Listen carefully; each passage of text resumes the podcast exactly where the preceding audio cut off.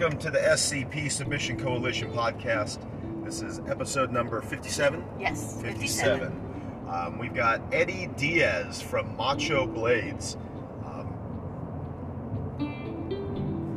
line.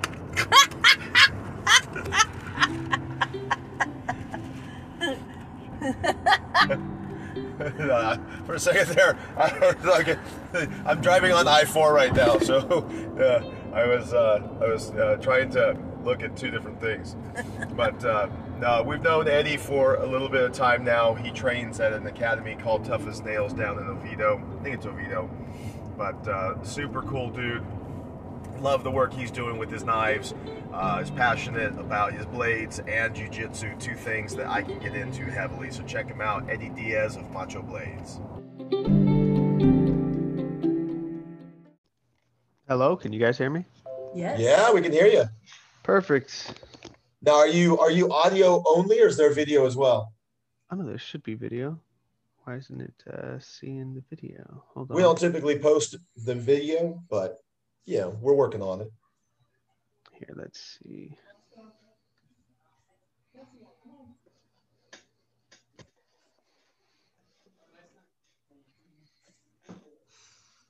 Mhm.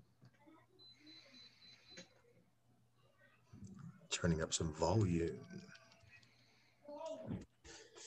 We're not uh, we're not professional yet. Uh, I, I, the way we equate it, we're, we're barely two stripe white belts at this thing. I hear you. So Cool that you you guys are doing it though.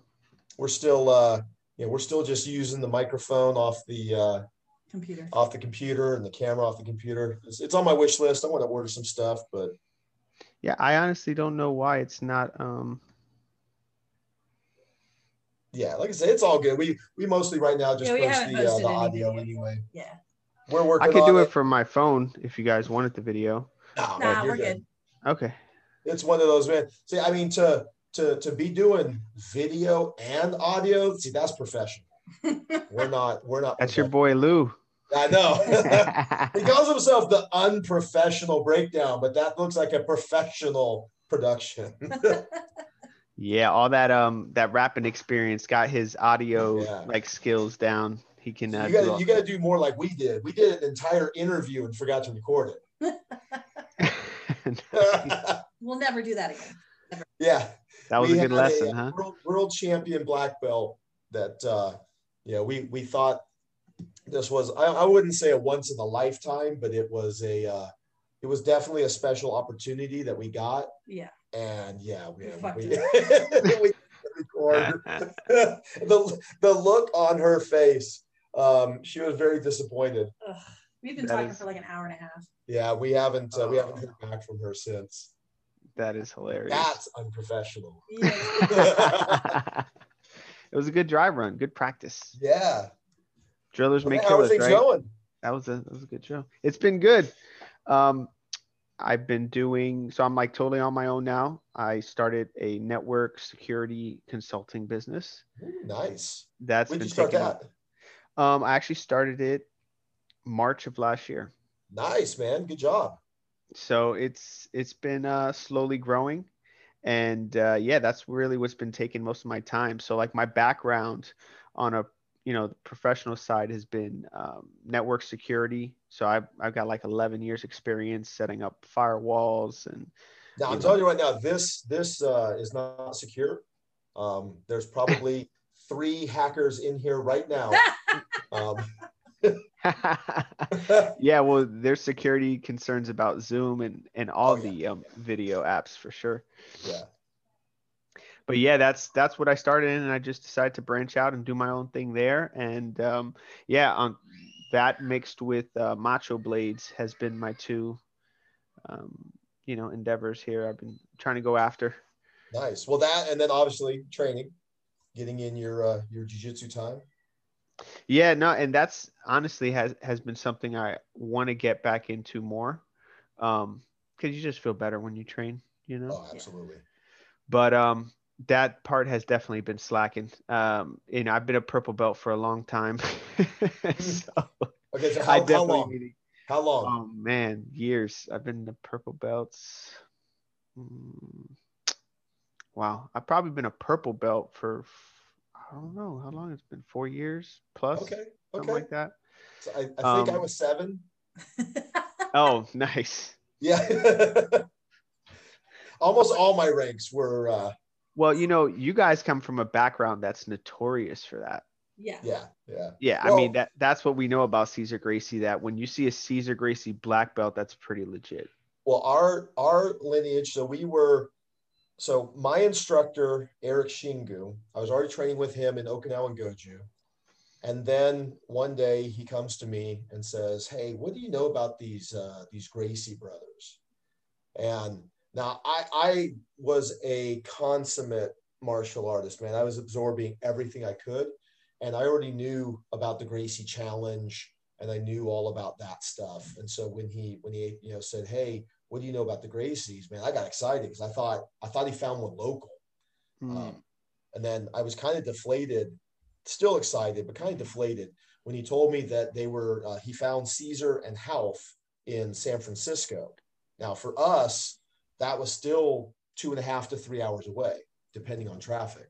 Right. and you know when you're when you're making minimum wage and that which at the time period minimum wage was four dollars and 25 cents um you know man that, it might as well have been another state or another country.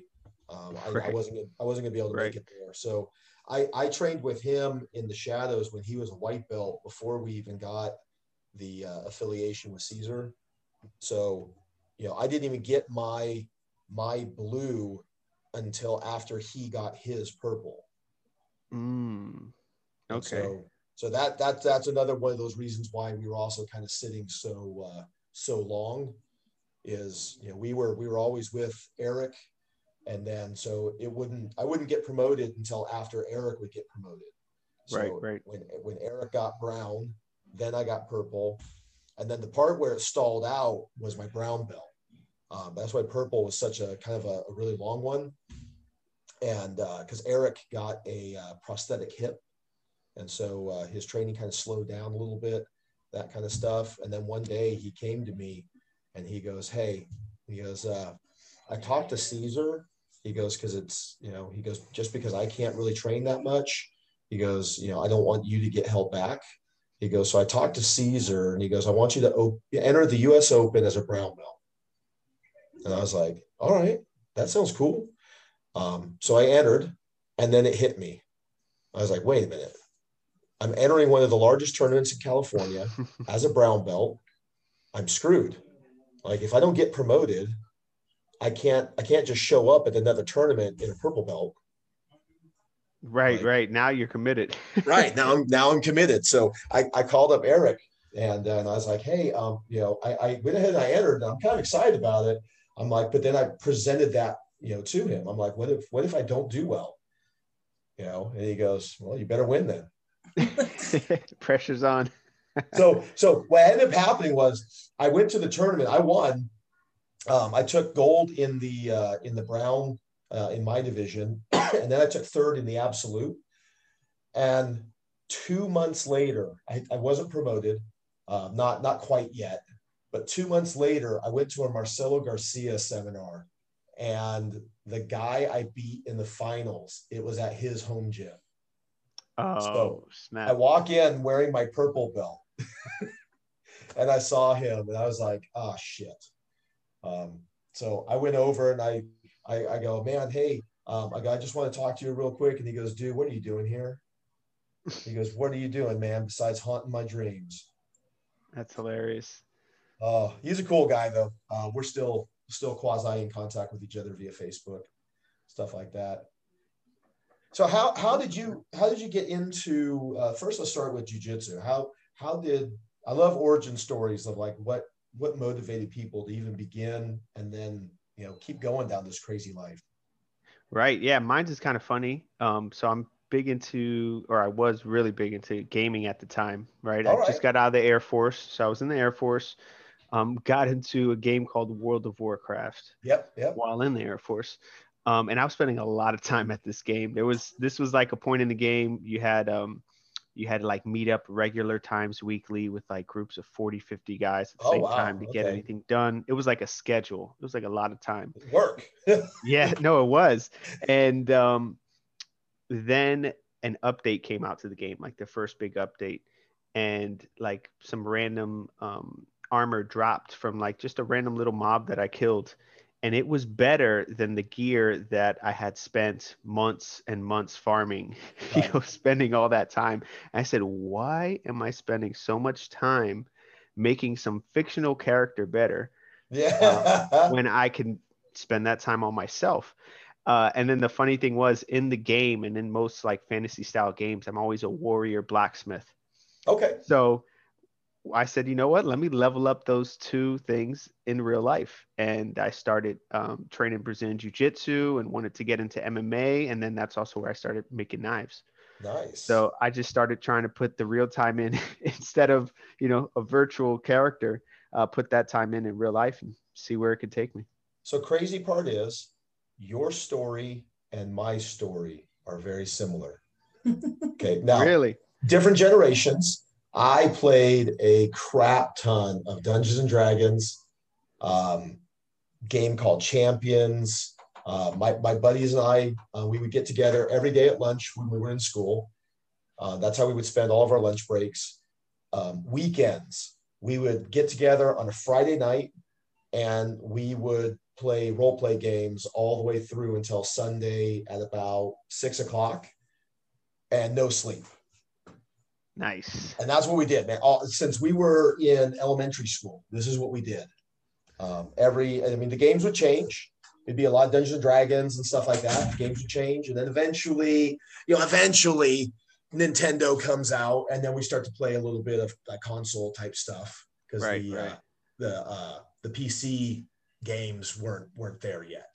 Um, and then one day, I I was already doing that. I, I trained a little bit in Taekwondo, and then we got into college. And I remember one day, my my buddies were pestering me to to come train or to come play, and then I told them, I said, "Look, guys, um, I said this is this is amazing, but like, I want to I want to do this." I'm like, because we started playing martial arts characters.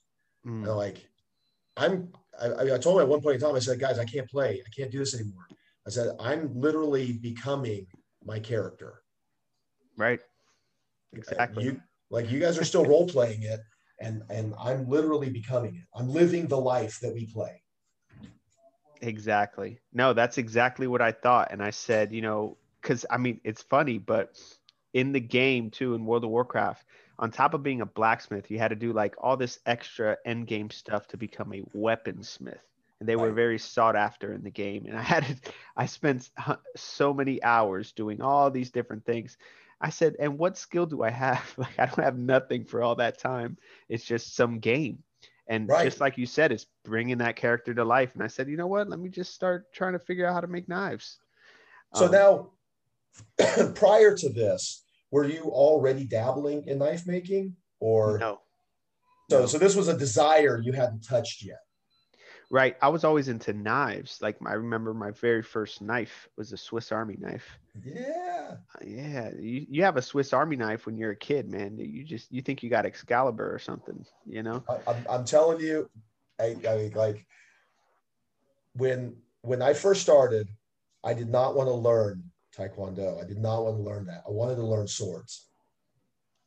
Oh, If- nice. If my parents could have found like an Iaido school or something of that Kendo nature something. or kendo, who who knows where I would be right now. Um, but I, I I wanted to learn sword fighting so badly.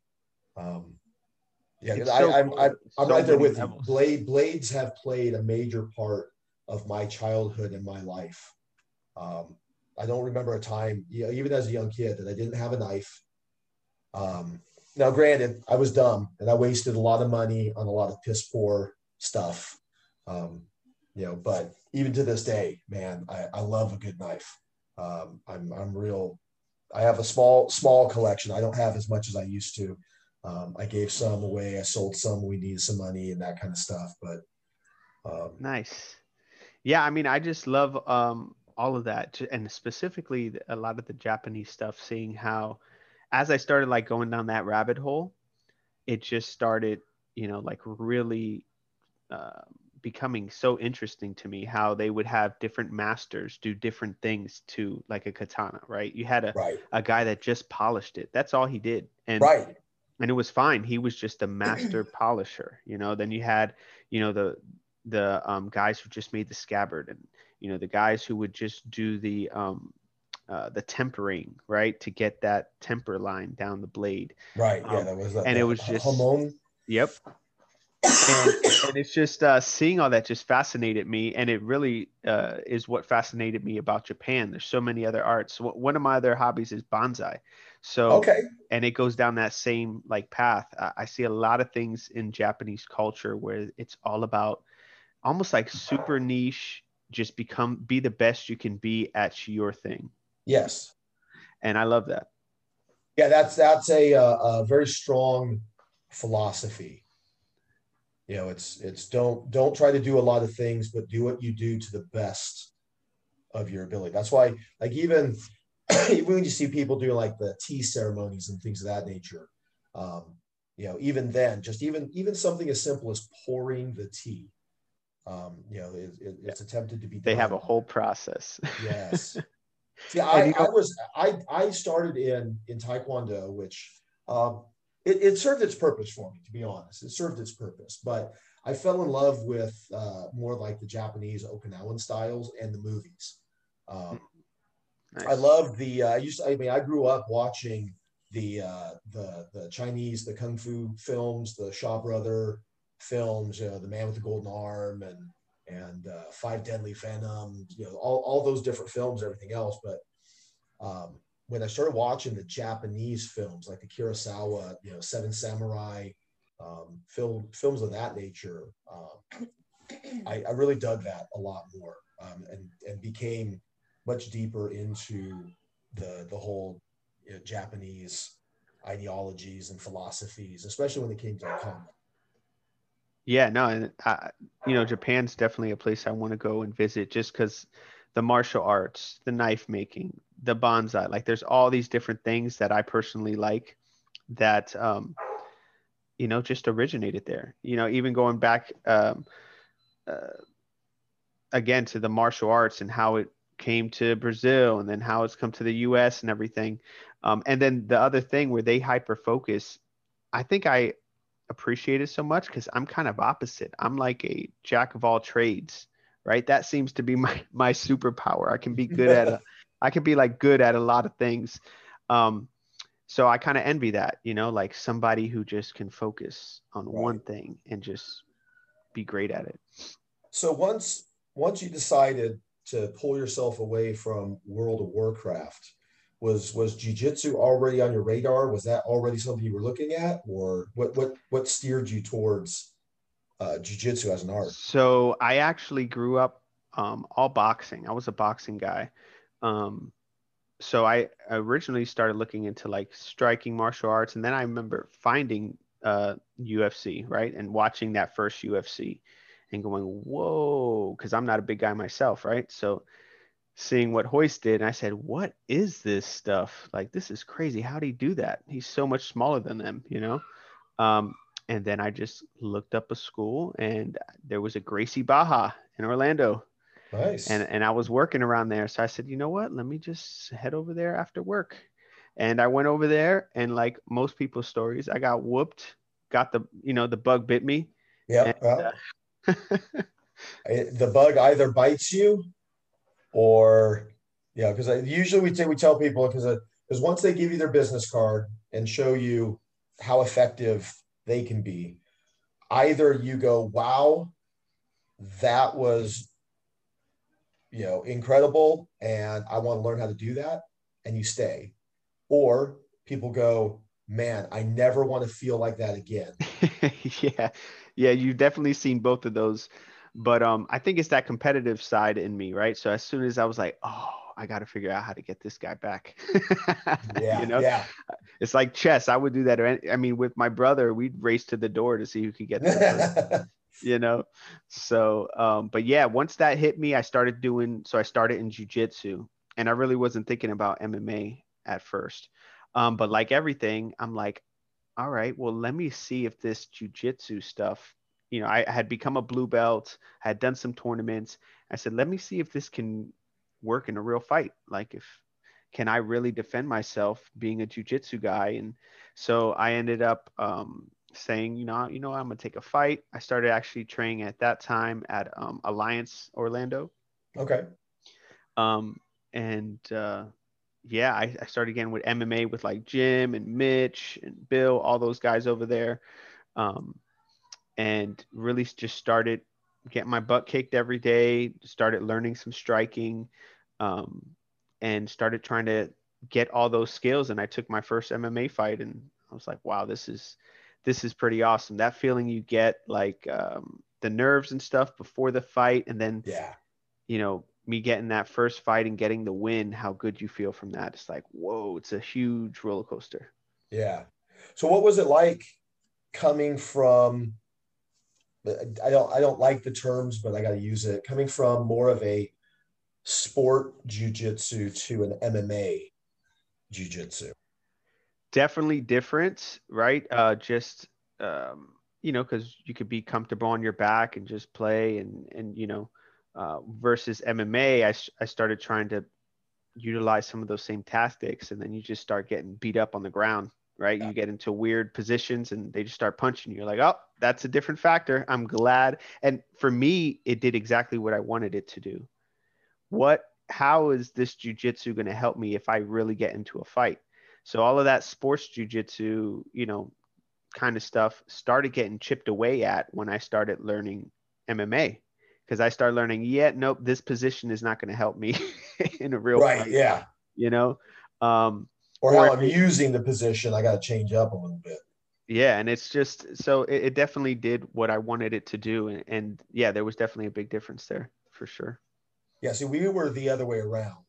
When when we started, jiu-jitsu and MMA might as well have been the same thing. Um, because everybody who was who was coming in, the the what what sold them was UFC one. Right. So everybody was coming in. So UFC, MMA wasn't even called MMA at the time period. It was called No Holds Barred or NHB. Um, but it was always coming in with that mentality.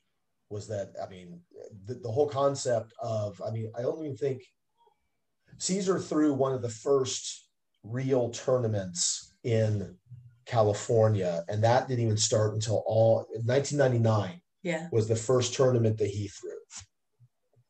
Um, and so, I mean, we we were already training for five years, six years, Hmm. you know, before the first tournament even really even popped up. Other than, I mean, we did some little in-house stuff, um, Right. but the whole idea of you know let's let's train and go do a tournament was kind of an odd thing. And then it's one of those things I'm, I'm kind of learning a little bit more now, um, doing Robert Drysdale's you know closed guard and waiting for his documentary to hit. You know, like I, I didn't realize how young, truly speaking, that the uh, IBJJF is. I, I thought it was older, to be honest with you. How Uh, old is it? Um, I got to look because uh, Robert Drysdale, he was throwing out some dates that realistically speaking, the explosion of Brazilian Jiu Jitsu in Brazil really didn't even happen until after UFC one. Hmm. So their their explosion in. Brazil almost mirrors the explosion in the US. Like like we I always thought that you know that it was a much deeper thing in Brazil before it came to us. Um, but in, in Robert Drysdale's you know book uh, opening the closed guard and in his interviews, I mean he's really talking that uh, that that whole explosion you know really Right. takes place after the UFC hits and and even explodes in uh, in Brazil at that same time. Hmm. Yeah, I mean, I thought the same thing. I thought it was already huge in Brazil, but I mean, that tells you that UFC one did exactly what the Gracies wanted it to do. Yeah, UFC one was was massive. Best infomercial Ever. ever. Yep. So uh, so according according according to ibjjf.com, it was founded in 2002. Oh wow. It. IBJJF. Oh. So when you're talking Cesar with the help of my instructor, Sensei Eric, um, through what they called the Gracie Open in 1999. Yeah. So, I mean, that's even Wow. three years before, which IBJJF. then makes sense because when we're telling people, I'm like, when we were in California, I'm like, to be honest, I didn't even know what the, The IBJJF IBJJF was. was. To be honest, uh, it, it it was something that we learned a little bit later, but it really didn't. There were other tournaments that had much deeper roots in California than Yeah. IBJJF did. Um, Nice. And Yeah, I and mean, you guys came from that whole other side, right? and when when Yeah. we came out here to Florida, I mean, there were people that were like, you know, you know, well, IBJJF. It's it's if you don't have IBJJF, then you're not legit. I was like, um, virtually none of my friends are IBJJF, and they're as legit as they come. Yeah, right. Just just come train for a little bit. You tell me. Yeah, that's hilarious. Um, yeah, I didn't know that. I mean, it, it also shows because IBJJF is uh, Gracie Barra, right? That's their or the, yeah, the main Carlson guy. Gracie, uh, yeah. Carlson. Yeah. So, I mean, he kind of he must he had the vision then uh, on the Yeah, tournament sorry, side. Carlos. Car- Carlos Carlos, Gracie. Gracie Jr. is the founder, but yeah, he's he's Barra. Yep. So I mean, and yeah, I mean, I saw UFC one, but there was already so much when I started looking into jujitsu. I there was a crap load of tournaments. There was Nagas and Oh yeah. Grappling Quest. and- So about Um, about what year do you think your uh, your first introduction was? oh man, I I don't even know at this point. I was. It has to be 2000. Was I already over here? I don't know. It might be like 2009, 2008. Oh, okay. Um, yeah, it was um, Gracie Barra. They had uh, a Sand Lake um, school, and I was in. Here, let me do the math. I was working for University of Phoenix, which it's funny. I actually have my resume right here. I was looking at at it. Let me just pull. Don't tell your here. boss. Yeah. um, when was that? That's a good, you know, and that shows how long I've been kind of playing. See, Um, I. I associate. Uh, I don't. I don't do dates well. Um, I, I know more like events. So like when we moved to Florida, um, I know it was the year, or at least when I moved to Florida, it was the same year as UFC hundred, um, Hmm. because that was my last competition in California, or when we lived in California. Uh, Right. we went to UFC hundred. We did the uh, uh, Grappler's Quest at the Fan Expo right. and then I moved to Florida that November. Nice. Yeah, I just looked at it. So I was in University of Phoenix from 2007 to 2009. I was a campus systems administrator.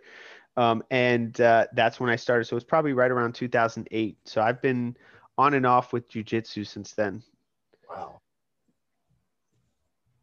That's like I said, we we le- I left California. So 13 if. I go, so if I go UFC 100, as I said, that was a big deal for us. We uh, that was July 11th, 2009, And you left in November. and I left in November. So that's when I left California. Oh, wow. And what I- were you then? What belt were you at that time? Brown. Brown. Nice. Yeah, I was a, I, I competed at Grappler's Quest as a brown belt, and I did not have any opponents in my division. So they put me, I- which is I, I was very disappointed. We trained our ass off. I uh, I, I tweaked my knee, um, but we are you know we were thousands into that trip Mm. because UFC 100. I mean, all the hotels were were expensive with registration, flight, hotels, and everything else, I think we were into it for about three grand. Um, Wow. Yep. With Yeah. uh, with Melissa competing, myself competing, Christian competing, um, which Christian got a sweet uh, glass trophy, kind of like the uh, Ultimate Fighter, the one they hand out. Oh, nice. Because Christian got a first place in the teams gi, and then he took a second place in teams no gi, but got screwed over in the process because originally the schedule was supposed to be that there was supposed to be about a two hour break in between his division, but he was the only one doing both divisions, which is kind of typical. When, when we go to tournaments, man, it's, it's still weird. You see people do gi, you do, you see people do no gi, but there's not that many people that do, That do both, both. all the time, Huh. and we always did. Um, so Christian, they, they were supposed to be two hours apart. They put them on the same mat at the same time. So Oh, wow. they would do they would do a gi match, then they would do a no gi match. Gi match, no gi. Gi So match, he had no gi. rest. He had no rest. He had no rest. Um, but yeah, he ultimately took a uh, he took first in gi, and then he uh, he lost to a referee's decision in no gi. Oh, so he took it to the very, very end. It wasn't. Oh, yeah, that he got, yeah. Yeah. That's you guys. Uh, h- how long had, were you guys putting him in, in training at that point? How long had he been training? Um, well, technically speaking, since the day he was born. Technically. But officially in the gym, he was four years old. Four years old. Wow. See, that's even early for most gyms, right? Like, what what do you guys usually do? Is it five? Three. Well, We have a well, PME's well that class. changed that changed way later. Yeah, yeah, we can that change way later. way later. We have a three to six year old class right now that loosely could be called jujitsu, but it's, it's mostly not- learning it's how to jujitsu. follow directions and wrestle. There you go.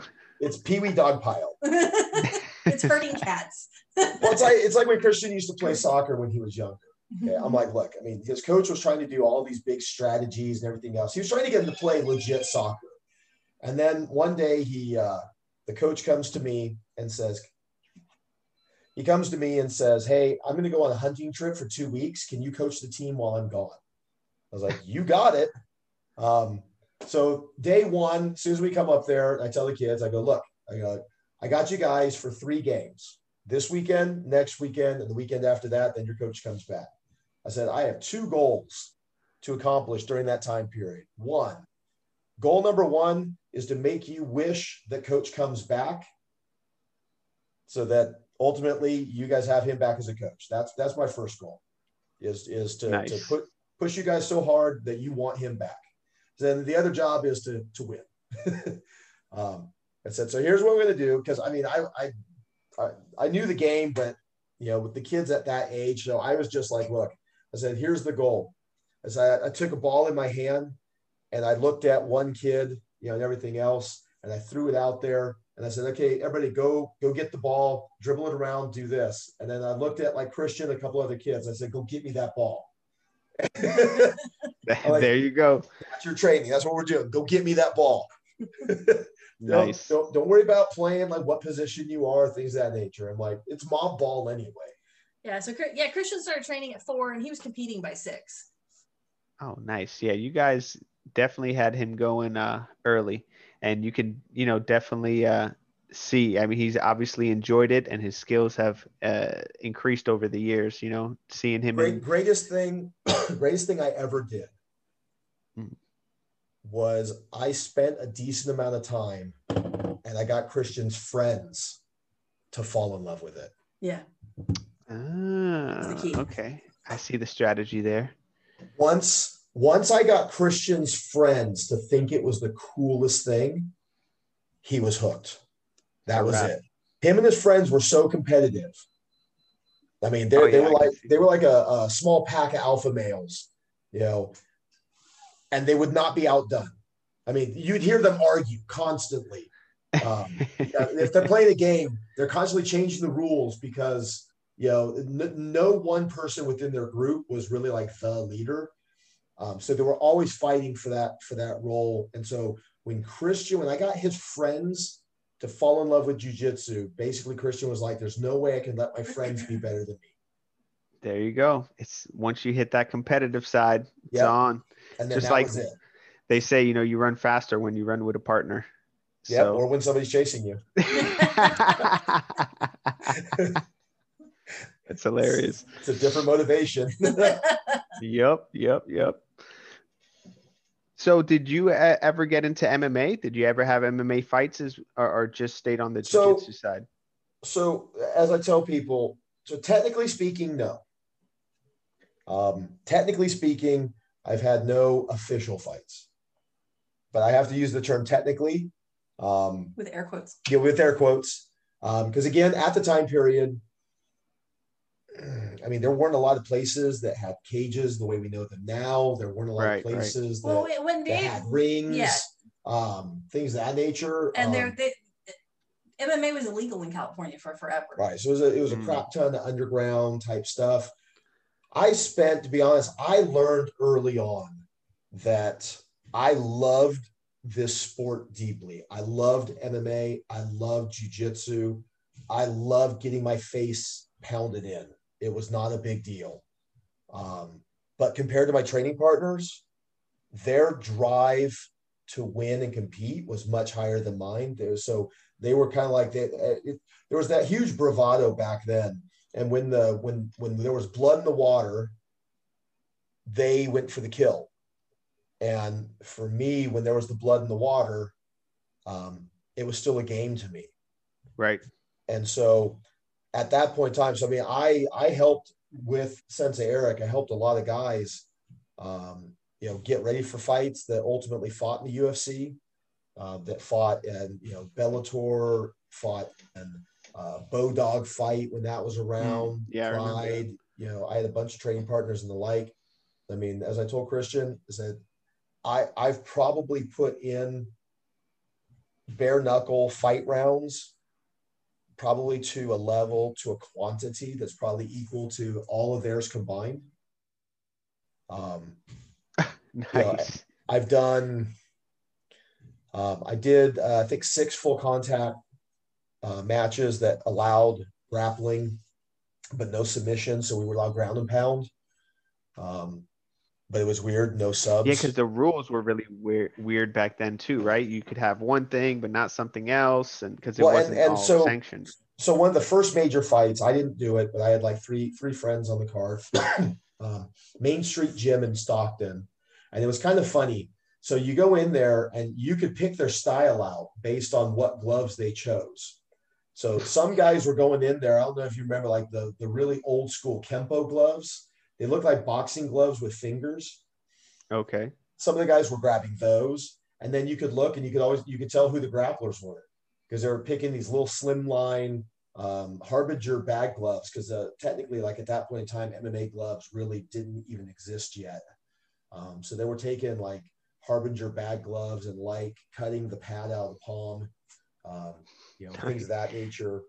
Um, and and so you go in there and you'd have one dude with these little teeny tiny gloves on because because they were they were doing this, they were trying to keep it safe. So they you know, so the dude's wearing these little teeny tiny gloves, and then the other dude's got these big monstrous kempo gloves on. Um, Nice. So yeah, you could tell right off the bat, huh? but I man, I I I loved it from day one when when I when I saw my first UFC, um, and then and then it killed me because I saw that the Lions Den was out of Lockeford. And Lockeford for us was 20 minutes down the road. Um, you know, we lived in a, in a in a small small town called Burson. And when I saw, you know, when I saw them announce the first one, Ken Shamrock out of Lockeford, I was like, oh shit. You know, I was like, I gotta go, I gotta go find them. But I found Sensei Eric first.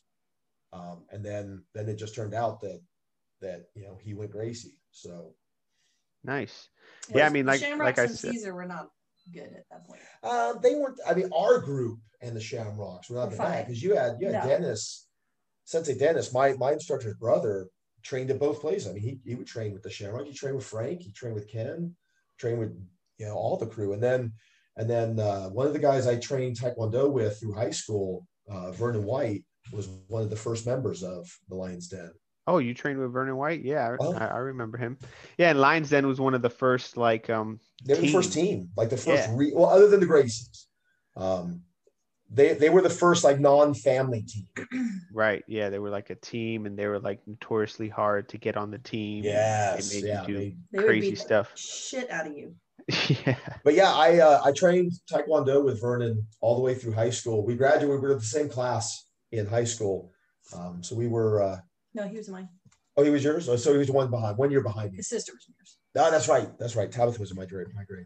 But yeah, I, I trained uh, Taekwondo with him, and then so after high school, I went to the police academy, and then after high school, he started training in other martial arts, and then ultimately found Ken in Lockeford, of all places. And, uh, and then he then he went train, you know, fought, you know, over in Pancrase and Pride and ultimately UFC. Um, Yep. No, he's one of the OGs. Oh yeah. sure. Yeah. That's pretty great. So, did you ever, oh, going back to you a little bit, um, police academy? Did you ever pursue that? Were you ever a, a cop at one point, or no? Nope.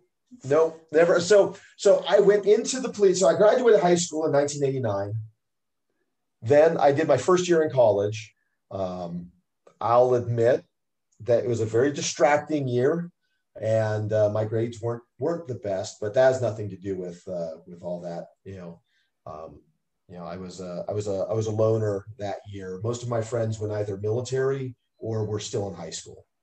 So um, I did 89 to 90 um, did my first year in college and then i found the police academy so um, i graduated high school at 17 i submitted my paperwork to the academy when i was 18 um, in california at the time period in order to be a sworn officer i think it was 20 and a half um, Oh, okay, so you had to wait.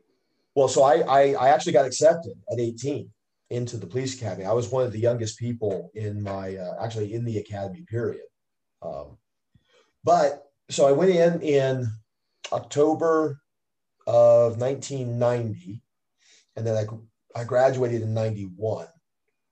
And it was during that time period that the whole Rodney King um, Mm, issues happened in LA or in the in that Compton area. riots. And. Then, then, then everything blew up. And during that time period, you know, kind of like uh, what happened not that long ago. I mean, it's Yeah, yeah. sentiment versus police officers, you know, shifted dramatically. You Yep. know, uh, people became very anti-police. People I thought were friends suddenly were treating me differently because I was in the police academy while all this stuff was going on. Um, so Hmm. I, when I graduated from the academy, I turned 19 shortly thereafter. So I knew I was giving up a little bit of time of my certification. And I thought things would kind of blow over a little bit. But by the time I was looking for uh, jobs to be able to actually get hired on, Everybody was on a hiring freeze. they were either on hiring freezes or I was going to, like, so I could get hired on. I had offers from like Stockton, um, but the turnover rate was so high.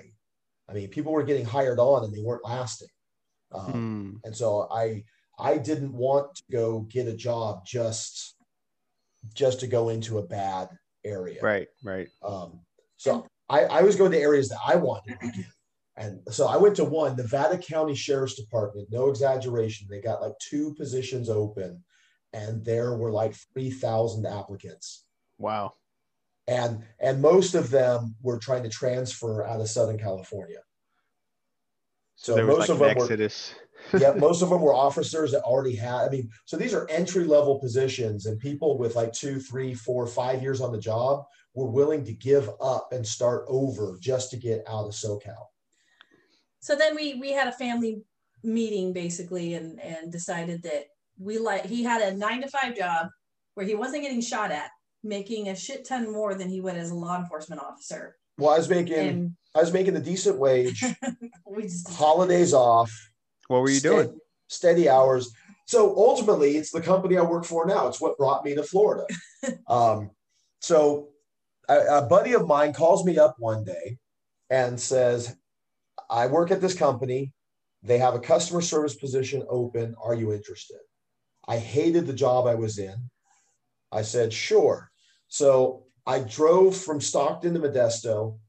I went in, I sat down with the owner of the company, and no resume, no nothing. This is all, you know, uh, buddy threw my name in the hat. I sat down, interviewed. I got offered the job that night, and for more money than than I was making. And so I was like, I'm going to do it. So it was a company called American Panel Industries. It later got bought out by another company called Metecno. That later then got bought out by another company called Kingspan. During that time period, in all of these acquisitions, there used to be another company in DeLand called AlumaShield. AlumaShield also got purchased by Metecno, which then also got purchased by Kingspan. And so when Kingspan took over, they uh, they made me an offer and said, uh, you know, I like what you do in Modesto. Would you like to build that department in Deland? So, Ah. He's a drafting manager for a metal building company, basically. well, it's weird though because when I got hired on, I went to customer service. I didn't, I, I, I I could know. barely draft, but the, my my first week on the job, my drafter quits. Um, and so my buddy who got me into the job, I looked at him and I said, I've got customers. I'm only one week on the job. I'm like, I got customers already screaming at me. I'm like, that doesn't look that hard. Show me what I need to know. Show me the commands and I'll figure it out. And So what? all- you do, like AutoCAD or something? Like what? yeah, yeah. Okay. Nice. So you so learned I'm- CAD, and you, you. I didn't even know that you had another job over here. I thought uh, Yep. Dark Wolf was your jam. Oh, I wish. That's the, that's the ultimate goal. That's the ultimate goal. That's the ultimate goal. I'll probably working on I'll it. probably be old enough to retire by the time that happens. Yeah, I mean, once I, I- and it seems like uh, you know, obviously you're good at what you do and you enjoy it, and it it uh, it's what allowed you to do this other stuff too on the side, right? You're able to uh, Yeah. get enough. It's always funny because every, everybody I talk to, they always think that, like, oh, you have a that day that Dark Wolf is is my job. And I'm like, man, no, I'm I'm like everybody else, man. I put in my 12 hours a day and I'm dying to hit the mats or I'm dying, period. And well, kind of, you know, it's a testament to your dedication to Dark Wolf. You I mean- that's what we that's what we Yeah, it's yeah, I tell people, man, it's it's my therapy. I mean, it really is. I, I found that out a long time ago. Found that, yeah, a long awesome, time man. ago. Um, yeah, with the cop thing, funny enough, when I first got out of the Air Force, um, I had uh, got accepted to the police academy too. My uncle's a cop down Okay. at uh, at the time West Palm Beach, so he was a, Palm Beach County sheriff, and I got accepted into their program, being prior military. But I had to wait for the Right. next cycle, Yep. so I had like six months to wait. Um, and I said, you know what? Let me just try this IT stuff uh, while I'm waiting. If I don't like it, I could just go back Right. to you know doing the cop stuff. Um, and then I literally get a job three uh, months later. I got certified. I got A plus, Net plus, and got certified and kind of started my whole IT career. But yeah, it's funny we uh, you know even share similarities with the cop thing. Yeah. I was I was almost a cop. Which So- I mean, man, I mean, I still, I mean, it, it's still one of those things. I tell people, I mean, my time in the police academy is probably one of my favorite years of my professional life. Hmm. Um, obviously, personal life, there's there's some other other events in there, but in my professional life, it's probably one of my all-time favorite years of my life. I was working a full-time job. I was going to the police academy. The the academy itself was 20 hours of academy work during Monday through Friday, and then typically at least a Saturday, if not Saturday and Sunday. Wow. And and I was carrying 16 credits in college at the same time And training. and training. Killing it. I, I don't remember sleeping. Um, but it opened my eyes so big. Um, it was the first thing that when I was doing it, I got my first taste of grappling. Mm. You know, I never wrestled. I never did any of that stuff. I saw I saw value in it, but I never did it. Um, but that was my first taste of grappling. Um, but it was it was so minor though. Like I remember my so my first introduction with Cesar. Um, he's it's 1996. I've already been training with Eric, um, you know, for for a number of years, both in Okinawa and Goju, and training with him when he was a white belt in uh, in jiu-jitsu. And then officially in 1996, I've got the I got the stuff somewhere. I can get the actual exact date.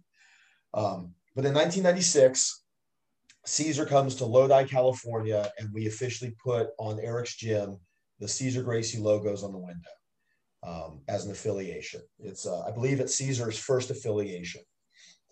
So Cesar comes out. It's Cesar, David Terrell, and David Camarillo. Um, Mm, they're both okay. blue belts at the time. Wow.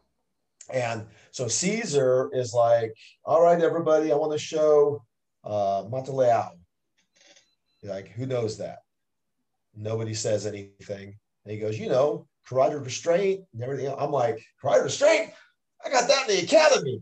I'm raising my hand up, everything else. At the time period, I'm walking probably about 225, maybe 230. Um, you know, uh, and when I graduated the police academy, I was 8% body fat. So I, I, I considered myself physically to be uh, pretty good.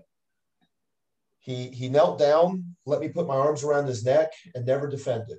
And he gave me 60 seconds. Mm. I could not tap him. And then he goes, Man, he goes, that was a lot of pressure. He goes, But no choke. He goes, Now it's my turn. So he sat me down and he put one later. one hand around my neck and the other behind his back and and choked me with one hand. And then I was like, I was sold. I was That's I the gotta magic. I got to do this. I have to. That's nice. Going back to the cop thing, the good segue there that I was thinking too. Like, what do you think about people talking about cops should have some formal training, right? They should be at Hundred least, percent. right? I mean, it makes sense. Now, mean, so I- here's the part that kills me though. So when I started jujitsu, we joke about it now. Two types of people on the floor, cops and thugs. Mhm. Okay. At the time period, it was a different crowd. It, it was it was fairly rough. It wasn't the average Joe coming in. I trained back then in the 90s, in the mid 90s. I trained with a lot of law enforcement, a lot of law enforcement.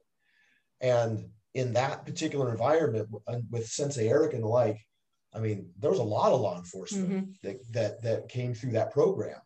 Um, and over the years, we've seen it thin out. The amount of Hmm. law enforcement definitely has uh, has gone down. Now, Yeah. right now with you guys, do you guys have with Dark Wolf? Do you have any law enforcement guys? We have a couple. Um, now we joined the uh, Adopt a Cop program. I'm not sure if Okay. you guys. No, no, I think I did see that. Yeah. Didn't you make a post about that? Yeah. So so Adopt a Cop is an organization. Um, we we signed up for it, and what happens is right now is we we have an officer that we sponsor 100. percent um, We sponsor his training, and uh, as part of our agreement with Adopt a Cop, we sponsor them all To the way up to Blue Belt. Now, as part of that with Adopt a Cop, we also made an agreement with Adopt a Cop to do reduced rates for law enforcement. And here's the beauty for it. So we we sponsor one officer Hundred percent. 100%. We have a reduced rate with Adopt a Cop. And the officer, so now the officer, because we have our one sponsor, and then the officer, any other officers that come in, pay us the reduced rate, and then they can go to Adopt a Cop And and, get get it reimbursed. reimbursed. And Oh. Adopt a Cop throws them down gis, Right. and rash guards, So- and So they they they can they can Hmm. virtually train free at least up till blue. up to blue under the Adopt a Cop program. That's Um, pretty awesome. So they're a, some a, a nonprofit program. Yeah. They take donations and Yep. yeah they take donations everything else and like i said so so even i mean even the reduced rate that that the officers do is not that much and they can get that reimbursed through adopt a cop um, now adopt a cop is um, here i can look him up it's a it's a mma fighter that uh, heads that up yeah, that's definitely a really cool um, nonprofit way to get cops in there and, and to kind of help that. Because I definitely think, I mean, you guys see it too, right? Once Oh, once yeah. you get some training, the confidence you have, not freaking out, and some of these cop videos, it's so crazy. Like Yeah. they would I only. think oh it's horrible i watched one the other day that uh, that henner put out and f- like four officers are holding a dude down while one officer is literally punching the dude in the face like six Hmm. times. There is no part of controlling and restraining somebody that requires you to be punching them in the face. no. yeah, a skilled a, a skilled cop in jiu-jitsu would have a better time apprehending somebody with little to no injuries to either party. Yep. And their They just- stress level would be down. Oh They'd yeah. be They more should be able to control that individual without causing any major harm. Eh, You know, and and get them under control relatively easy. Yep. Yeah, I think that's a great program. That's awesome that you guys uh, partnered with them. Um, yeah, well, there's there's a lot of into that. places now that uh, because I, I think we It's pretty I widespread think we, now. well, I think we got into them relatively early. Yeah. Um, and and they've definitely started to grow. Um, like I saw uh, Jason Harris with Red Panda just joined. Um, There's somebody else local I just saw. so so they have uh, it's it's also it's an organization uh, MASF, um, and they're they're the ones that basically do the uh, do the adopt a cop. Um, Okay. It's an MMA fighter. I'm, I'm trying to pull it up. It's uh it's an MMA fighter that uh, that kind of spearheads this thing. Uh, Mitch Aguiar. Okay. I have to take a look at that. Yeah, apparently uh, I guess he's like former military and then fought uh, fought some MMA. I'm not sure how how high up he went, uh, but he fought uh, fought MMA things of that nature. Runs his own academy. Um, and I guess he's the one that kind of spearheaded the uh, the whole thing.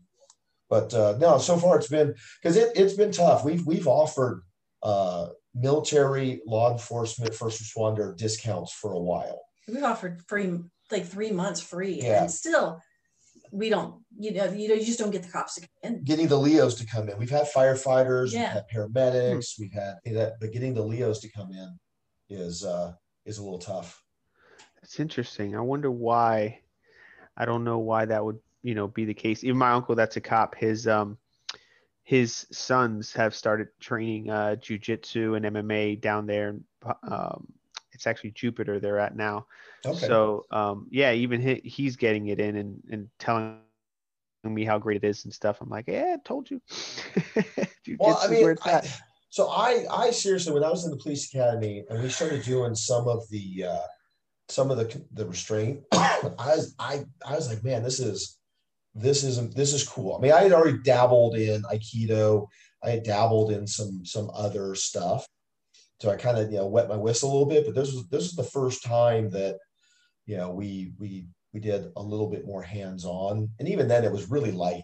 Um, cause like we weren't even allowed to choke each other. We weren't allowed to do a carotid restraint or a rear naked on each other. Um, we squeezed each other's legs. That's that's how we train. No joke.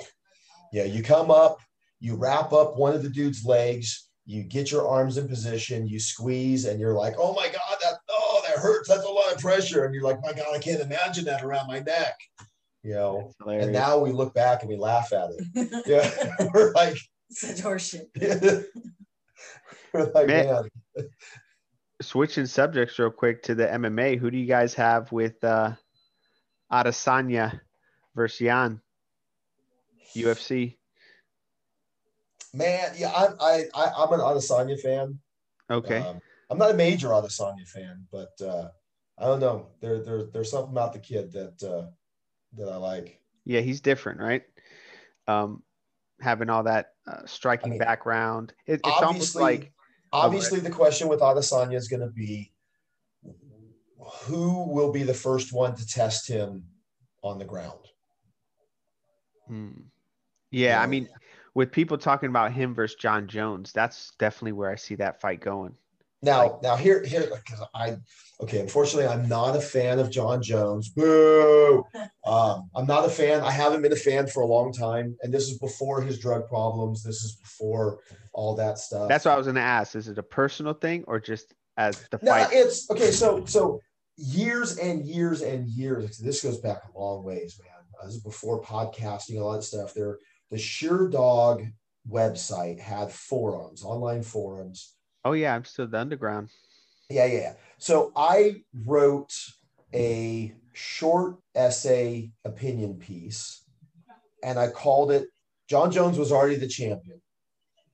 And I called it the champion that time forgot. That was that was the header of my piece. And I wrote this short essay opinion piece about Jon Jones, about how I I was and still am a rabid fan of MMA. Now back then it was different. Shows were fewer, you know, and farther between. I was the professor, man. I could I could tell you every stat. I could tell you everything that happened uh, by memory. I could tell you the you know how the fight went, the breakdown, all that stuff. but I found myself getting bored with his fights. Um, not because he wasn't a fantastic fighter. Um, it, it, was more the opposite. It's the same thing. I, I, was around when Mike Tyson was the most feared man on the planet. Um, right. But I wasn't going to drop the money for a Mike Tyson pay per view. Right, right. I was very interested to hear the outcome. I was very interested to watch the highlights, but he became so good for a time period where you already thought the outcome of the fight was predetermined. So right. you didn't really care. The, the interest wasn't as high. And that's where I was with Jon Jones. In my article, though, or in my paper that I wrote, you know, I also kind of touched on, so I touched on one, he had no real nemesis. Um, when we look back in history, we don't necessarily remember the best fighters. We remember the best pairings. Fights, yeah. We remember the best fighters because they had a nemesis that pushed them. It was Hagler Hearns. It was, you know, Ali Frazier. Ali Frazier, man. It was it wasn't just a fighter. It was then also known, you know, by who was the one that pushed them. And part of my article that I wrote, Jon Jones didn't have that guy. Hmm. He didn't. He didn't have anybody in his division that was that guy. Um, and so I kind of wrote this piece about the. Uh, then I also alluded, though, in the article that there was an intangible that I just I pointed to it saying something to the effect of you know that I just I visually didn't think he was the man he portrayed. Um, and man, I got to tell you, I got fucking lit up in that forum. I got blasted. Um, that's that's hilarious. The underground is brutal too when they start. Man, I, yeah, I'm telling you, I I man, I I got yeah, I got brutalized. Um, and unfortunately, the bad part is, um, I, I hate to say it, but a lot of what I pointed out in in in my article kind of came to fruition. I mean, it it kind of started popping up. Um, you know, I didn't I didn't know. I mean, when he started having his drug problems, and then you know, obviously the picograms hiding under the, and, the the cage. That yeah yeah you know, and doing all that stuff. I mean, I I I just you know, like I said, I, I just kind of I don't know. There was something about him that so when when the time comes, if if the Adesanya Jones fight happens, even though I'm not a fan, I still got to pick Jones. Yeah, that's what I'm saying. Like, and it's just because what you alluded to, who's going to be the one to test him on the ground that can take him down consistently, keep him down, um, and keep his best um, skill, you know, at bay, which is the striking. Now Jones tends to, I don't know if it's his ego why he does this. He's just good enough he can. But if you look at it, like when he fought Ryan Bader, he wrestled him first because yes. he that was his best thing. You know, when he fought, uh, so, and he always goes, he does that. It's like but, he wants to prove something. But Adesanya and Jones are already trading shots mm-hmm. in social media. Um, so depending on what the lead up to them actually signing looks like, because one of the issues that Jones has had is motivation. Um, he was so good that he started talking about how he wasn't training, he was partying, and, oh, yeah. and everything else.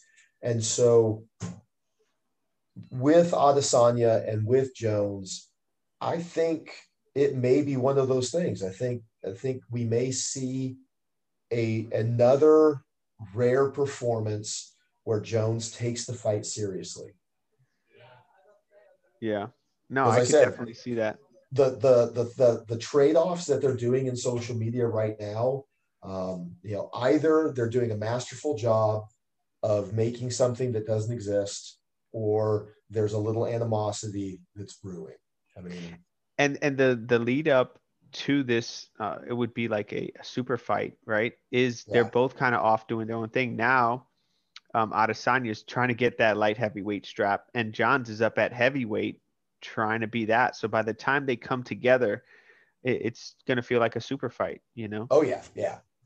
You know, but then the question but, is, is do they, act, do they actually make it happen or is this just a, a, a way for them to, to just create the buzz on their names? I mean, Yep, that's that's something you always wonder too. That's what that's how I kind of feel with the whole GSP Khabib thing.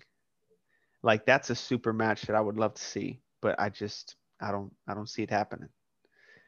Um, I wish it would happen. Who would Yeah. who would you take in that fight? That's a good one.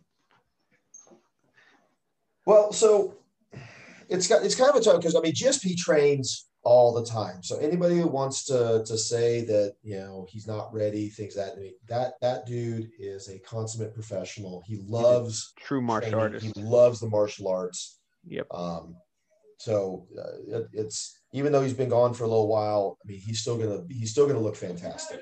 Yep. Um, I agree. Khabib, uh, at this stage of where he's at, that's the one real question. You know, he he he retired, but what does that mean? I have, I mean, my my personal thing when, when they're throwing it out there saying that he promised his his mom. Um, I mean, he he seems to be a very devout individual. Um, Right.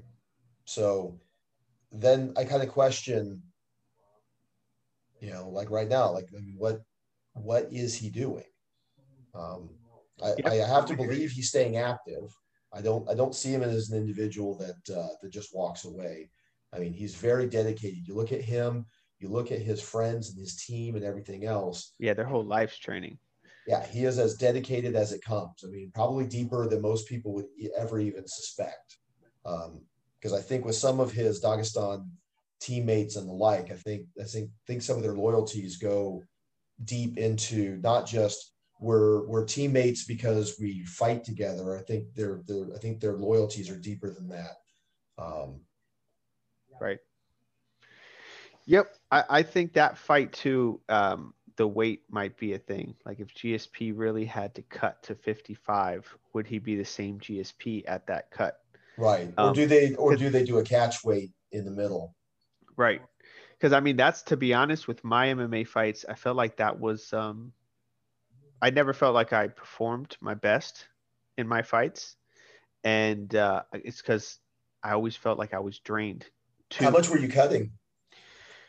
Um, too much for me anyway. I was fighting at 145 and I was cutting at like uh, maybe like 15 pounds, starting like 160 um, week of and cutting. And I've just I never had a cut for anything. I didn't have an athletic. So you were background. so you were doing 15 pounds the week of the fight. Yep, Wow. yep. It was my um, definitely my biggest thing. I think with all my fights was my weight, um, and not because at, feeling at that weight, at at 45, I mean, to do that quantity in in in the final week, I mean that that's a that's 10 percent of your body mass. Yep, I was doing stupid stuff too. I just wouldn't eat. I was literally um, not eating for a couple days and then just sipping on water. Yeah, I Oh, told can people, get see, it's different. Like I, I had friends that would that would cut 20 pounds in in the like the last three days, four days. Mm, But you're talking people who are weighing 220. right. You know, so when you look at it from a percentage of body mass, you know, it's a much smaller percentage. I mean, when you're talking 10%, that's that's pretty significant in that short of a time period. Yeah, and I felt it. I mean, I felt and you know, I felt gassed after the first round. You know, Wow. so that's that's why I, I look at that and I look at. I always tell people, like especially casual fans, I'm like, man, you guys don't realize the fight that most of these guys have before the fight, and Oh, then yeah, how that yeah. affects you during. You know, because I mean, I felt times, you know, you know how it is. You start getting in the flow with training. You feel like you could roll forever, or you Oh, could yeah. just keep on going, and then I get in the fight, and I'm like, one round. Why am I so tired? Now I gotta admit, I like I like a weight cut. I, I I personally believe that fighters are better with a weight cut, but it's a small one, not a big one. Right. Um, you know, it's it's not about cutting, you know, obviously when when I mean, right now everybody's about you know training camps. Like I gotta have a training camp. Uh, my my my crew and my group that we came from, the concept was fight ready twenty four seven, because um, you never knew when opportunity was going to knock. You know, so yeah, stay ready to be ready type of stay, thing, right? Yeah, stay ready all the time. It was it was always ready. Um, but when we got people getting ready and everything else, I mean, we, we definitely look at where they're at, how much time we have to get them down to the weight that they're doing. Because we, I like, like I said, I like people to have a, a cut. I, I, like them to have that little, that little sacrifice, just not a big one. Yeah. Um, because I can honestly say now I'm a I'm an ultra heavy. I've been I've been an ultra heavy uh, most of my my competition years. Um, you know, but then like one day I tore my left calf and I was hobbling around bad. And I went from 240 pounds competition ready at the time period, about 12% body fat. I mean, not a super low body fat, but a, a respectable body fat for 240. And with my calf torn, I went up to about just shy of 290. I mean, okay. my, my weight went up because I wasn't I wasn't hardly able to walk.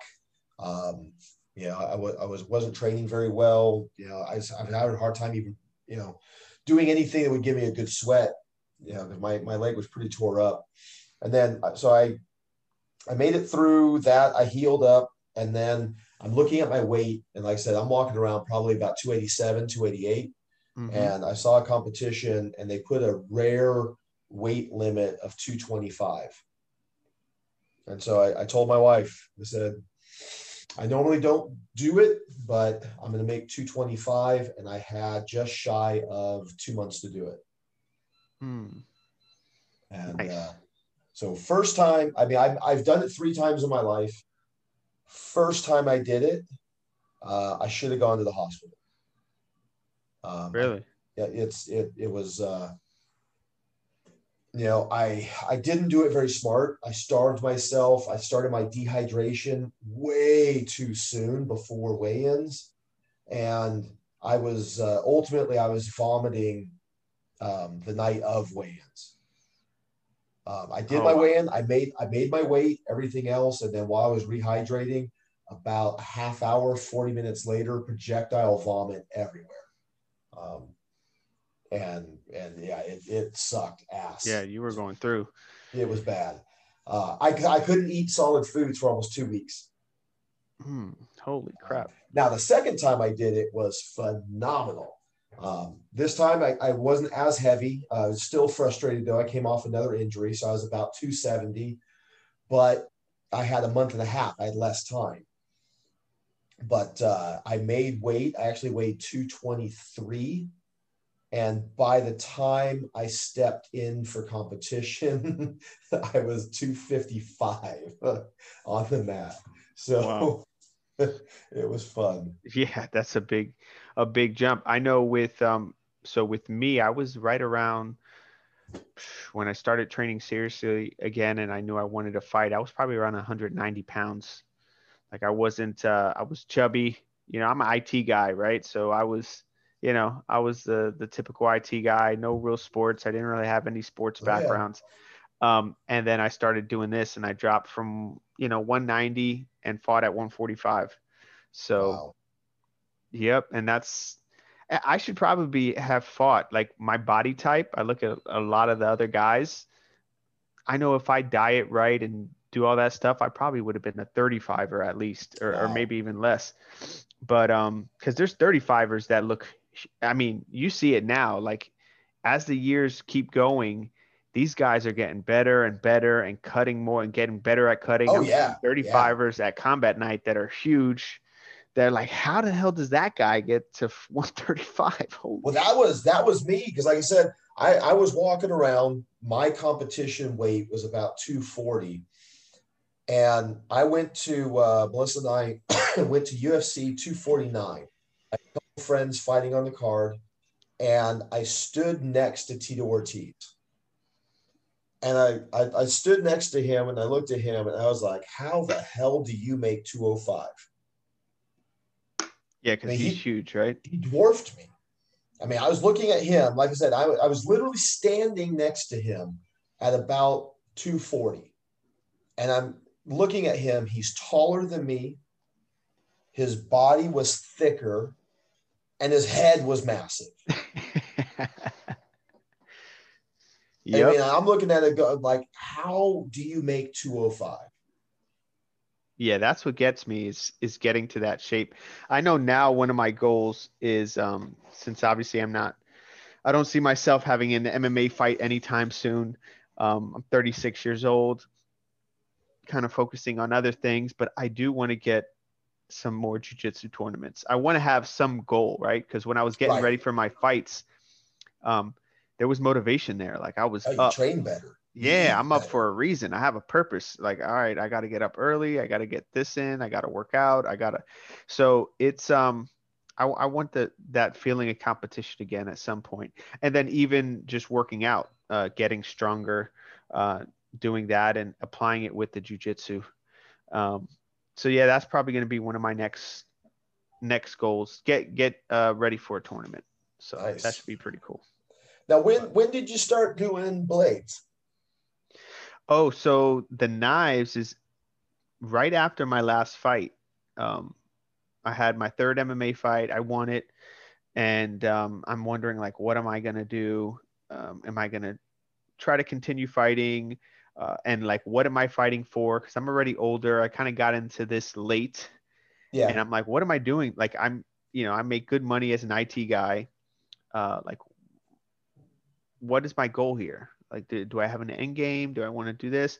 And then I just found myself falling down my other rabbit holes. Like, well, what else do you like? You you said you wanted to learn how to make knives after you stopped, you know, gaming and stuff. You wanted to go down that rabbit hole, and I did, and it kind of filled that um, that void where, you know, I do the day job, I do all that stuff, kind of like what you do, right? And then you kind of have have your your um, your me time, which is your Right. jujitsu.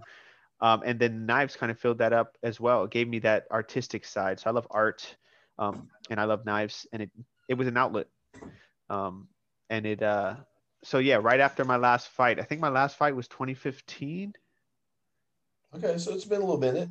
Yeah, and I've been doing knives now for about five, six years, and um, it, it's been crazy these five or six years. I found a mentor who's like in the business, has production knives out, and I just kind of followed his lead on a lot of things, a lot of the lessons he taught me, and um, I now have uh, that Kizer deal. So six years into knife making, I have my own production knife deal.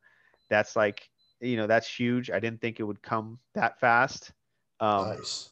and uh, it's you know Kizer's not a huge company, but for me, I'm like, pff, I'm I feel like I'm just start. I feel like I'm still maybe I'm a blue belt in knife making. I feel like So, so know. Kizer, are they uh, basically taking your design and then they're going to be the ones to kind of like mass produce it? correct. So they they license my design, and then I make a royalty Nice. off off them uh, making it. So the other thing that that brings is kind of like another revenue stream where I can really instead of just making all my knives, I can really become a knife designer. So there's Right, guys in the industry that they're known just from their funky designs. They don't actually like a, uh, uh, what was it, dude's name? Hill Gibbons or Gibbon Hill or something like that? I don't know. I don't know about that. Uh, I have is a, uh, I, I have a couple blades. I mean, I, I look at them. I, I change over the years. I have some blades right now. They're they're beautiful, but they're not real. If that makes sense. okay, like the fantasy style. Yeah, they're beautiful looking blades, but you know, it's one of those things. I would never want to to actually use them. Um, right, right. you know, that kind of stuff. And then I've got some other stuff, some other blades that are beautifully functional. I Mm. mean, they're they're gorgeous looking knives. I love I love the artistry and in blades. I, I, I've always dug that stuff. Um, you know, but uh, you know, but like I said, I love I love having that knife that you can actually use. Um, Yeah, and that's what I'm trying to strike that that balance between that. Like um you know, because a lot of the knives I make are like fun. You know, like I make that shark tooth where it's the design of a shark, but Right. it can actually do some some you know uh, good damage in a self defense situation. It got the range. There's so many, so it's functional, but it's fun. Right. Um, and that's like uh, even that little uh, mini cleaver. Um, it's a functional knife. To be honest, I use my little cleaver. All my Amazon boxes they get tore up with my little mini cleaver. I use that thing like every day. Um, but it's a fun knife too. You know, it's it's not something that I. Yeah, it's a cool, it's a cool looking blade. That's your what do you call it, butcher? Yeah, that's my little mini butcher. Yeah, Um, I got yours coming. You wanted that uh bronze anno, right? yeah, Yeah, so that see that one is pretty cool too because so I I told Kizer they had made just a, a normal version of the knife with a tan micarta handle on it, and I said, hey, I want to do a special edition version just for my website, and these are the specs that I want. I want them numbered. I want them this, and they actually did it, and I was Oh, that's awesome. so that's uh, that knife that you're getting. There's only 50. That's all there'll ever be of, of that, um, you know, configuration. Um, and that's what I'm trying to do. Just have different special projects, get a bunch of knife deals out there, and uh, just try to get better at it. You know.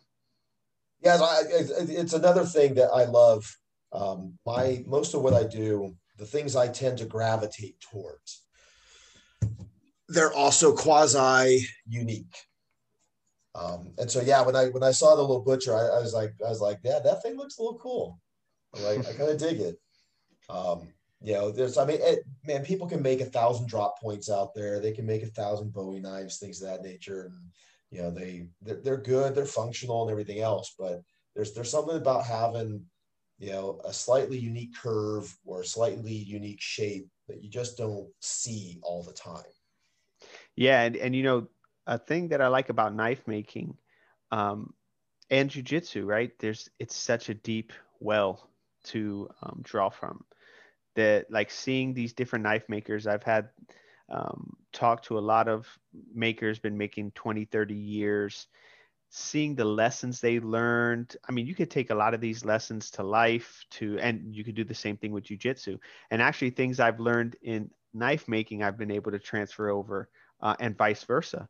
So there, there's so many different things um, that I enjoy. I forget wh- who was. Uh, there's like a famous saying, like learn, learn the way in one thing, and you'll know it in many, something like that. And and I see that, you know, like when you're trying to pursue anything, um, and try to be the best at it, there's lessons to be learned there. Um, and that's what I'm trying to do with the knife stuff, man. I want to get that that skill up there and I just enjoy it. I lose myself. That's how they say, you know, you're in the flow. You just lose time. Um, I lose time with knife making. Uh, I lose time with jujitsu. Uh, and, you know, just trying to follow the passions. I tried. I tried once. Um, I got uh, uh, so uh, uh, it's a Musashi. Uh, Yes. about, uh, Miyamoto. yeah, if you if you know the way broadly, uh, you'll see it in everything. Yes. Uh, loosely loosely translated. Um, but yeah, I, I tried like way way way way back when I was younger. Um, my dad, I don't know how he did it, but he he got a hold of a small railroad, uh, like a, a piece of railroad iron. Um, Mm, okay. Like a spike. No, no, no, like uh, like a piece of the the railroad the track. Oh, okay. Okay. Um, The wrought like- iron probably, right? Yeah, the big, big chunk. So, so that became my anvil. That was when I was younger. Um, that I, the thing was about. I mean, it's super heavy, but the thing was about probably uh, 18 inches long, somewhere through there. And and to a 10 year old kid, man, that thing was a beast. Um, and then my dad worked in construction, so out there on the uh, the property, yeah, I could come up with uh, you know a steel bar here or there, and Right. um, yeah, I used to take you know a short sledgehammer, I I'd shove the bar in to the bottom of a burn barrel when we were you know burning some stuff or whatever, pull it out when it was hot.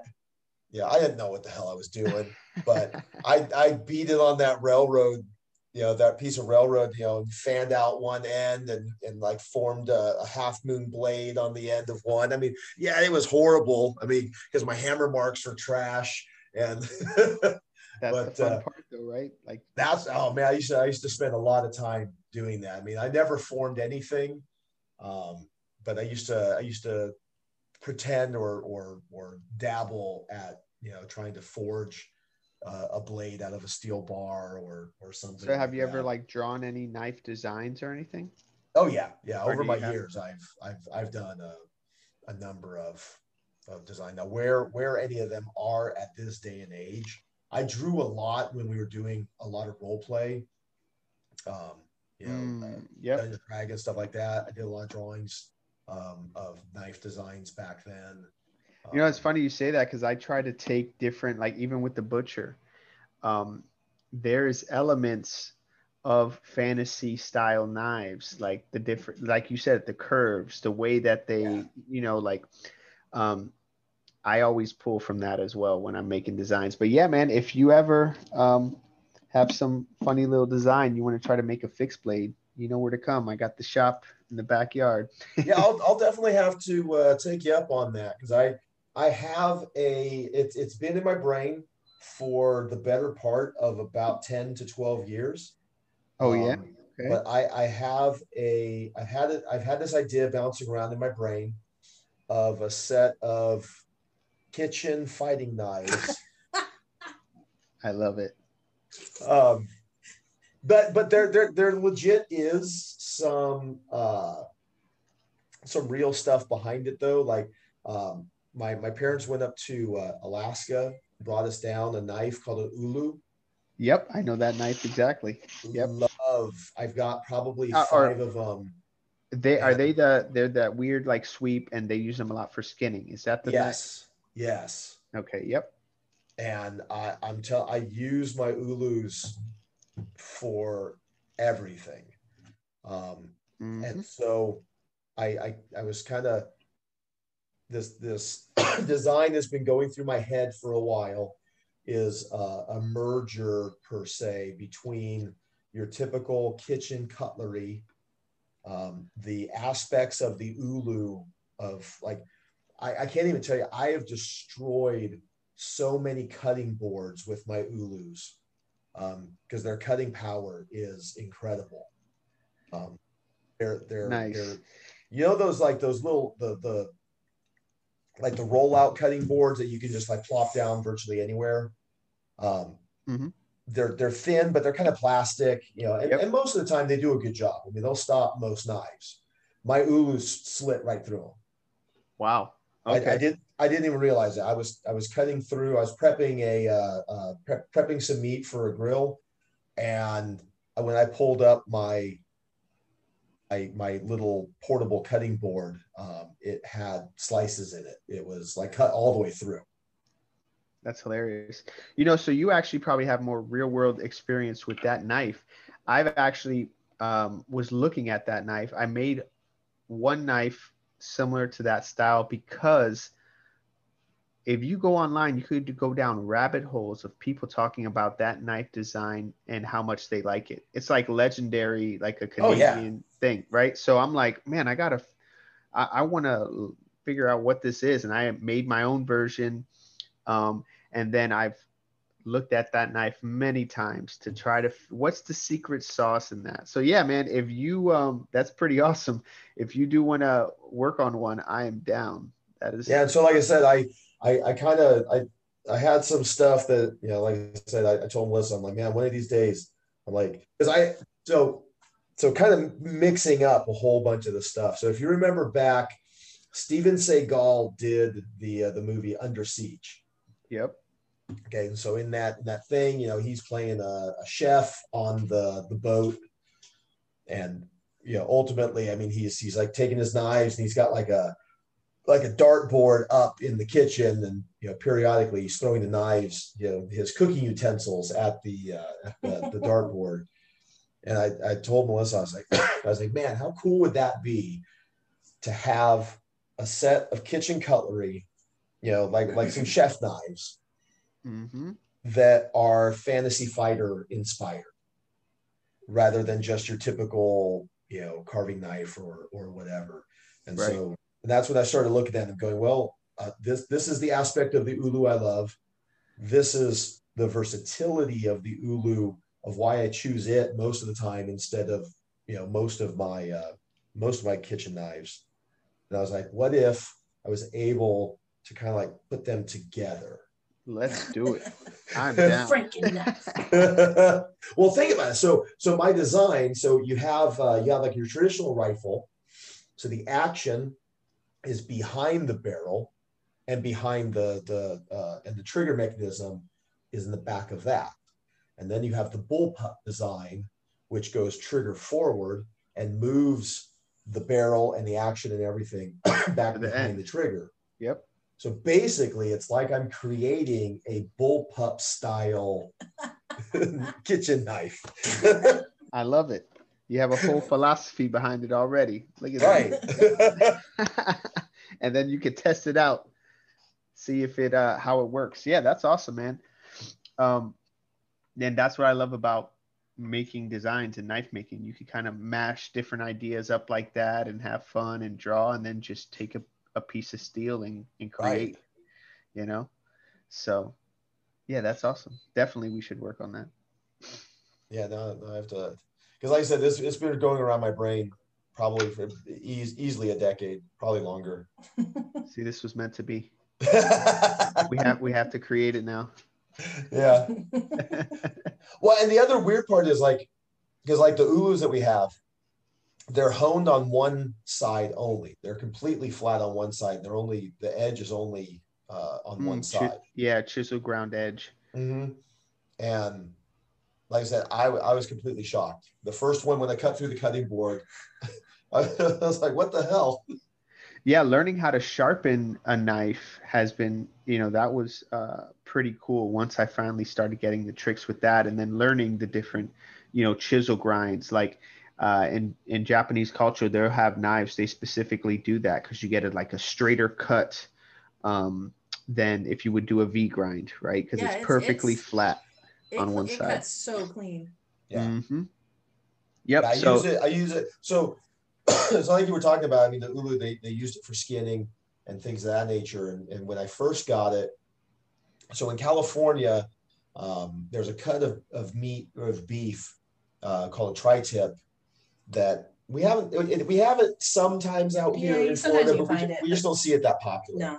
But usually it's got a thick slab of fat on one side of the uh, of meat, and so you can buy it from the from the butcher trimmed or untrimmed.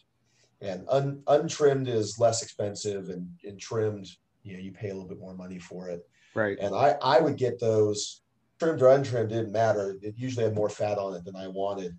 And I'd take the ulu and come in, and then just basically just come in just like you were skinning it, just just take that fat layer right off. It tastes off like butter. Uh, it's, it's, it's, it's an awesome blade. I love. Uh, Yeah, I and I want to test some more stuff on the kitchen side. I had a, originally most of my designs were like fun designs, EDC uh, designs, that whole everyday carry concept. Um, but you know, the kitchen, you know, designing knives for things you do all the time, and the kitchen being one of those things. Uh, and I actually started recently too, getting into like buying, you know, like uh, slabs of meat where I, ha- I have the whole like you know, slab where I'm doing the New York strips, the whole strip loin, you know, Right, cutting yeah. fat off and stuff. And I'm like, man, I need to make my own knife for this. Like this would be pretty cool, you know. So, yeah, and I've heard of the tri tips before. I don't know if I've, uh, I, I haven't bought one yet. I think the biggest piece was uh, buying a strip loin and cutting up my own steaks that way. yeah, out out here it's not as popular, um, and the price tag with it definitely shows uh, when when you can find it. I mean, it's right up there with buying like a ribeye or something of that nature. And one of the reasons why we used to love it back on California side is it it was a hair more than getting like a chuck roast. Um, you know, but but flavorful. Um, So best bang for your buck. Yeah. yeah, it was. I mean, like I said, the, when we find it out here right now, It's super expensive. it's like I said, it's right up there with a New York or with a uh, ribeye or, or something like that. So, See, I went I went down the rabbit holes with the different meats too, and, and ended up getting like um, um, wagyu, uh, like pr- or uh, strips for like A5 Wagyu, um, New York strip, where it's like super thin, but y- you know, the way the Japanese have their cows and how Right. the, the fat is um, intermingled with the meat. That's like a Yeah. whole other thing to go down. Super expensive, super unique.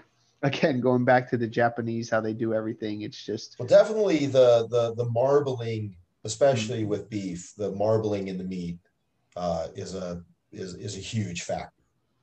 yep. Yeah, the marbling is a huge factor. And unfortunately, most of what we find when we go to the store, it's, it's not that good.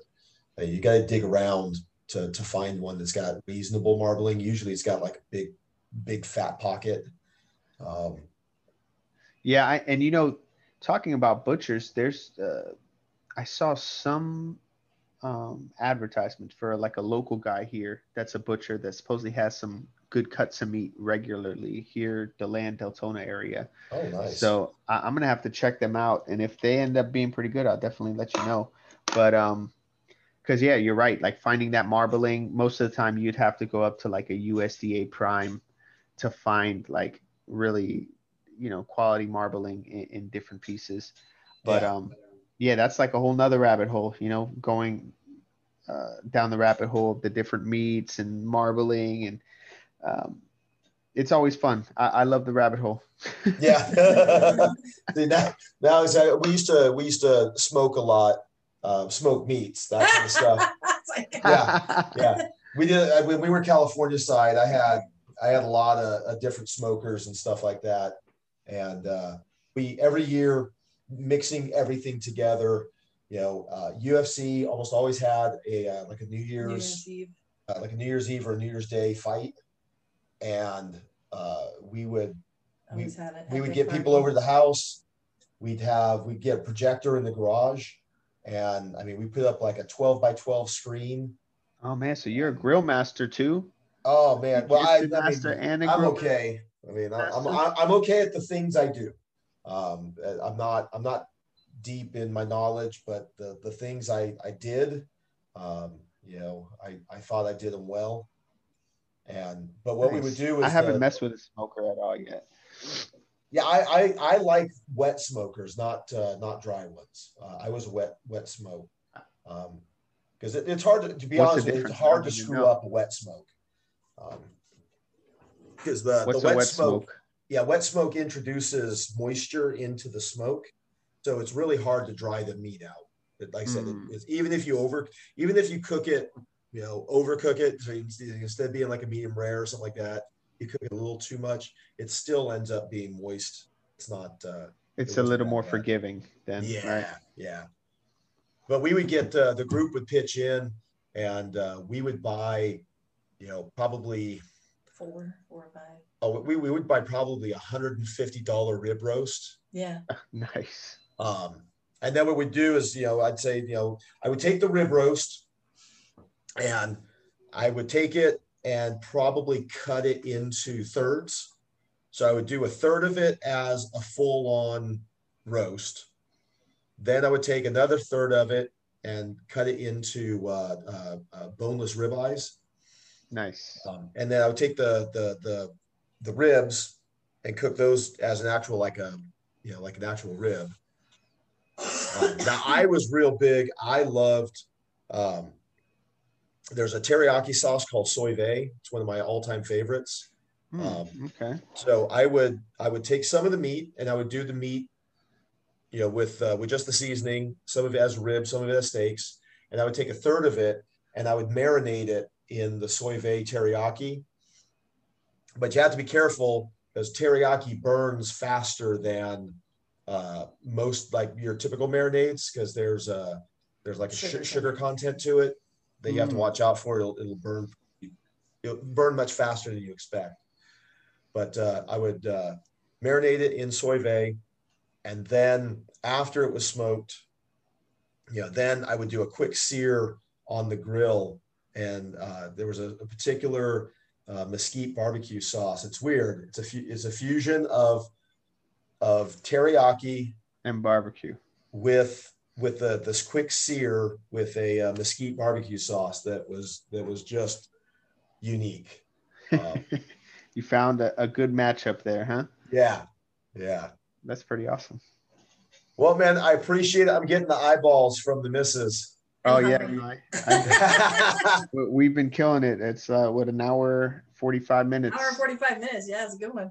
man, and I'll be honest, I, I could I could still talk to you for a lot more.